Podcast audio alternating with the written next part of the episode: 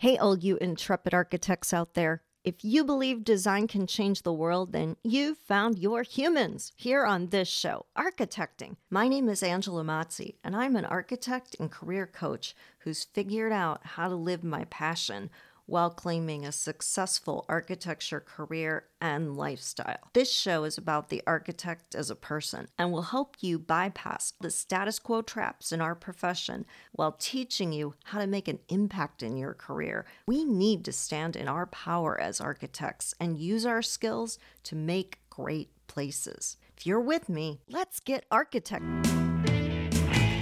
I am so excited to do today's show because it is about a topic that we all deal with and no one wants to talk about. And that's called knowing your worth, aka how much money you're earning. There is so much guilt and shame that's wrapped around how much you earn that it's ridiculous. There's this belief that we are the noble creative who freely gives our time, blood, sweat, tears, toiling away for the greater good. And that if you actually want to be compensated for that, you're a sellout. The truth is, money is not good or bad.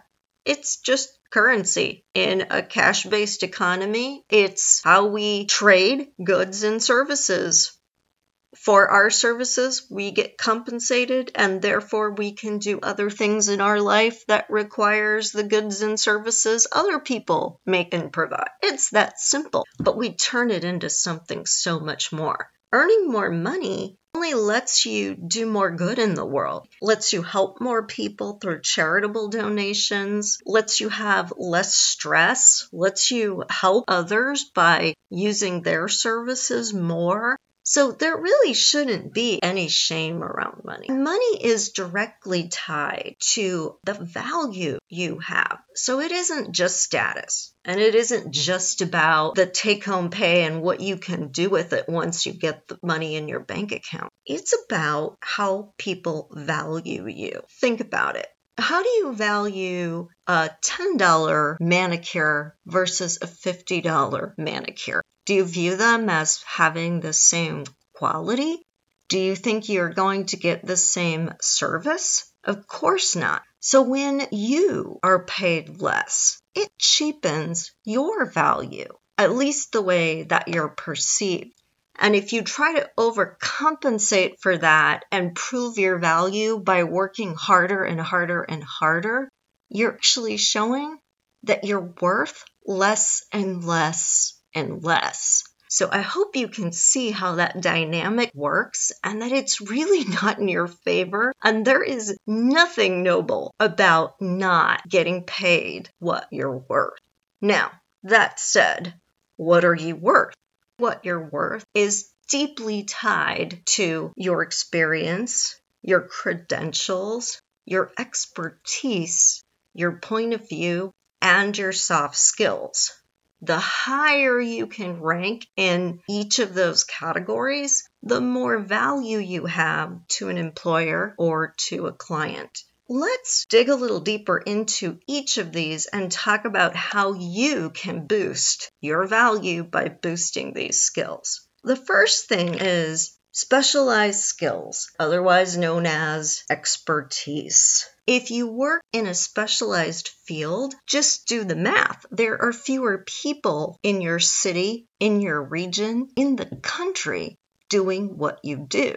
For example, if you are a spec writer, you are going to have a very sought after skill set. Not very many people have that. If you are a building envelope expert, you have a marketable specialized skill. Where I work in healthcare as a medical planner, you can pretty much walk into any firm and they will hire you if you are available because everyone needs medical planners and there frankly aren't enough of us to go around. As I've always said multiple times on this podcast, you need to get really clear on what you love doing and the special skills you cultivate need to match up with what you love. By no means should you say, well, healthcare is a really lucrative field, so that's what I'm going to do. If you hate healthcare, that would be a terrible decision. Align your interest with areas that you can develop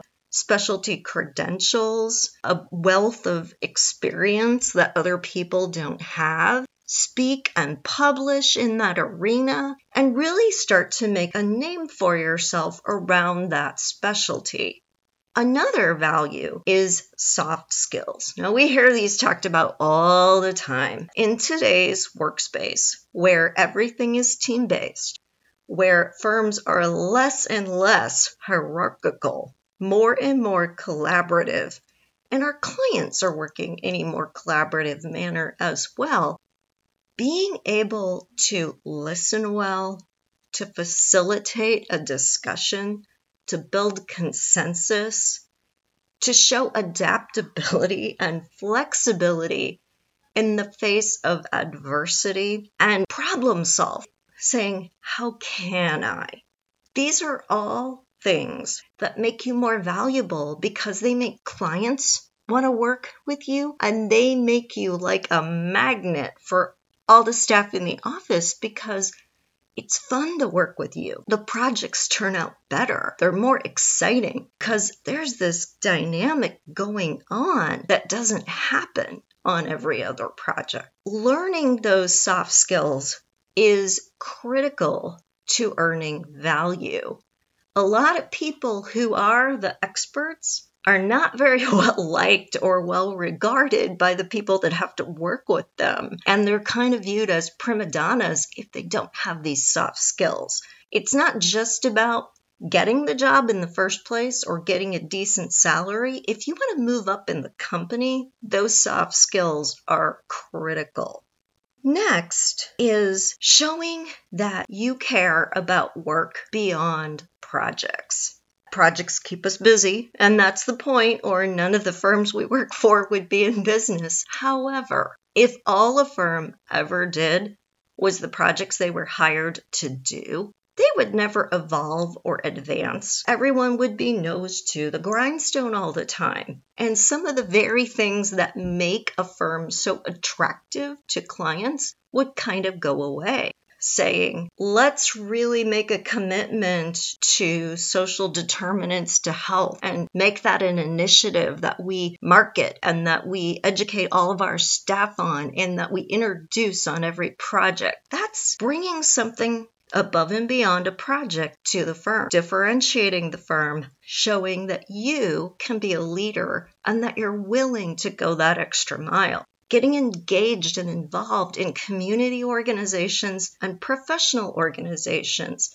Show you're willing to give back in a way that only you can as an architect. That brings value to the firm as you begin to be recognized as a leader in those organizations when you volunteer, when you say yes. That is one more way that you can differentiate yourself, bring value beyond what anyone else can do, really make a difference in the world through the work you're willing to do beyond projects.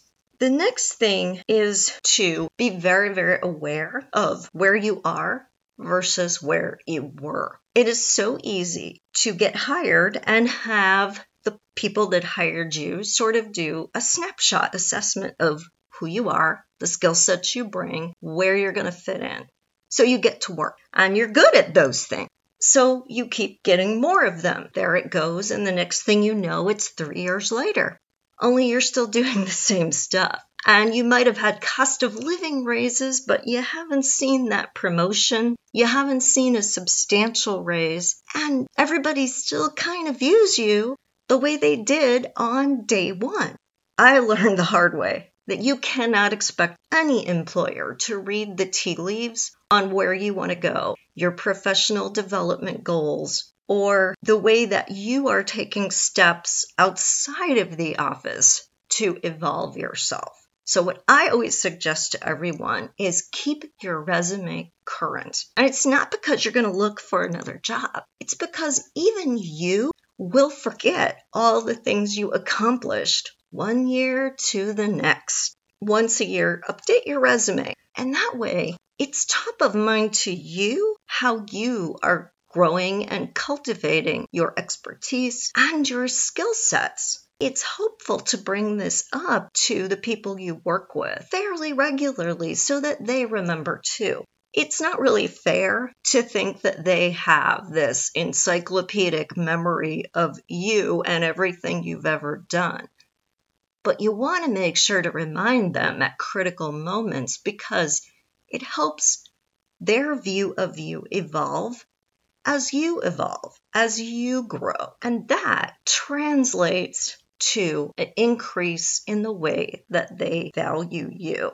I also wanted to address the whole do I change jobs conundrum. Statistically, it's true. You can actually make as much as 20% more when you change jobs, precisely for the reason I just outlined your current employer, unless you take those proactive steps, will always view you as the person you were instead of the person you've become. When you interview for a new job, you are doing what? Updating your resume, updating your portfolio, fine tuning your message, selling yourself. We never think to do those exact same things within the firm we currently work. My advice is to imagine you're interviewing for the job you have right now at least twice a year. That radical reassessment what new skills you've learned, what new responsibilities you've taken on, any licenses or specialty certifications you've acquired, any way you've been an advocate for an issue in your practice consistently, whether others see you as a resource or a leader Name drop the people you've worked with or mentored or helped. Think about where there might be gaps between where you are and where you want to be. Ask for help filling those gaps. Use your employer as a resource to say, I would like to be better at delegating. So, are there some management responsibilities I could take on? Is there someone I could work with who could mentor me? Always look at who can be your role model, talk to that person. Ask them how they can help you learn some of the skills that they have. The last step in knowing what you're worth is knowing the going rate. And there are a lot of online resources. I've actually found sites like salary.com and Glassdoors do a decent job of pegging the income rate of architects for different ranges of experience in different states and cities. info.aia.org slash salary. That is a great tool as well. You can pick your category of role and experience and where you live and it will give you salary ranges so you can understand what's a fair ask and what's not reasonable. I have kind of a funny story to tell regarding this. When I worked in Phoenix, I was doing really well at the firm I was at, had gotten a lot of advancement opportunities, had done a lot of the things that I've recommended you do in terms of growing specialized skills, being active in the community. And then we had to relocate back to Ohio for family reasons. The firm I interviewed with made me an offer I started laughing out loud. I thought it was a typo because it was so ridiculously low, significantly less than the amount I was earning in Phoenix. I actually said to them, are you kidding me with this? They were a little taken aback that I was challenging their offer and tried to make some kind of flimsy argument that the cost of living in Phoenix was higher. And I said, no, that isn't true. The average salary in Phoenix is lower than the average salary in Cleveland. So by that math, you need to pay me more than my current salary. And you know what? They were willing to do it. But I couldn't have had that conversation if I hadn't done the homework. I hope these tips have helped you. I did ask our Instagram following if they had any questions about salary, so I wanted to get to those next. Tanila Jeb asked, What are people doing the same work in the same industry earning? That is something you can look up. AIA has a great tracking resource, and I will put the link to that in the show notes. Just make sure that you are putting in the amount of experience because those salary rates are pegged to experience. You'll also always see that there is a range. You're probably wondering, well, how do I know? Am I at the top of the range, the bottom of the range? Go back and look at the other tips I gave previously and see how well you're doing at the providing value for someone doing the role you are doing with the amount of years of experience that you have, how well you score on those value based spectrum items will give you a sense. So if you are fairly new in hitting that particular threshold, you're probably going to be in the bottom of the range. On the other hand, if you've been doing this a while and you're really hitting those value spectrum items, you're going to be at the higher end of the range. If you're kind of in progress on all that stuff, you're going to be in the middle. I also always say negotiation means finding common ground. So you always start with a bigger ask than what you're willing to take so that you have room to discuss because how much you're worth is not just about dollars. I can't emphasize that enough. Can you get more vacation time? Could you get some professional expenses paid for? There's lots of other things that can go into salary, including bonuses for performance that you can talk about. Our next question was from Megan, and she wanted to know how you negotiate the salary you want as part of the interview, going in with a bigger ask than what you're willing to take. And that sends a few messages. One, it shows you know your worth and you have confidence. It gives you room to have a conversation and to maybe ask for other things that matter to you rather than just making it about dollars. Definitely, your negotiation should come from a place of strength, not weakness. I always advise people be willing to walk away if they say no.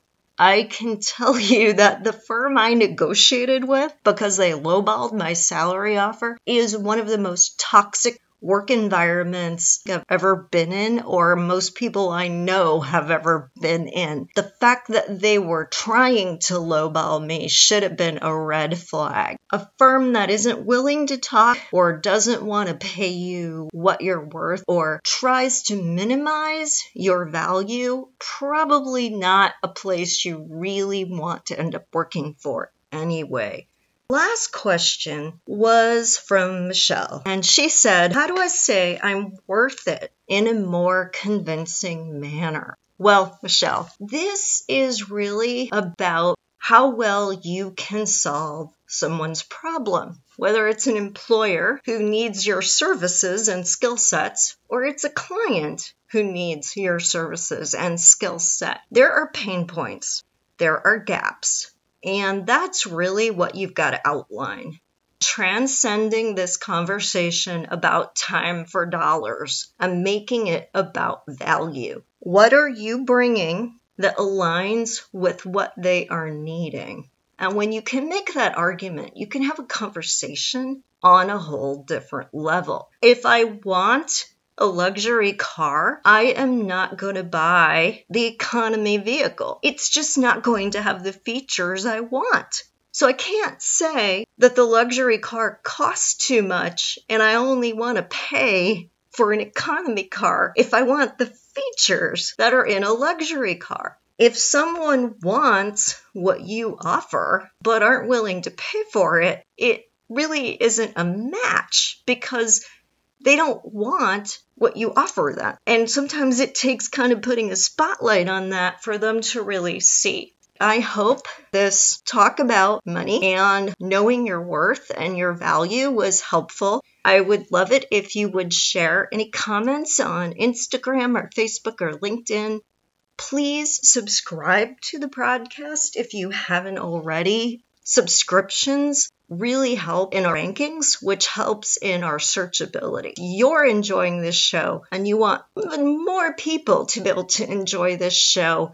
Help us out by subscribing. We hit number 160 rank in the career category on Apple Podcasts this week, which I'm super excited about because I started this January 4th was our first episode. This has really been a huge leap ahead in just 10 weeks, but we'd love to hit number 60 or higher, which would make us show up in searches. If you could help me out by subscribing, I would really appreciate it. That is all for now. Take care, everyone, and I can't wait to hear your thoughts. Thanks for being part of this episode of Architecting. If you enjoyed the show, join our community on Facebook, Instagram, or LinkedIn to keep up with what's in the show pipeline, including a behind the scenes look at my architecture lifestyle. Feel free to share your content ideas. Love to hear your feedback. You can also visit architectingpodcast.com to download free career content and learn about my classes, book, and coaching programs. Until next time, stay inspired.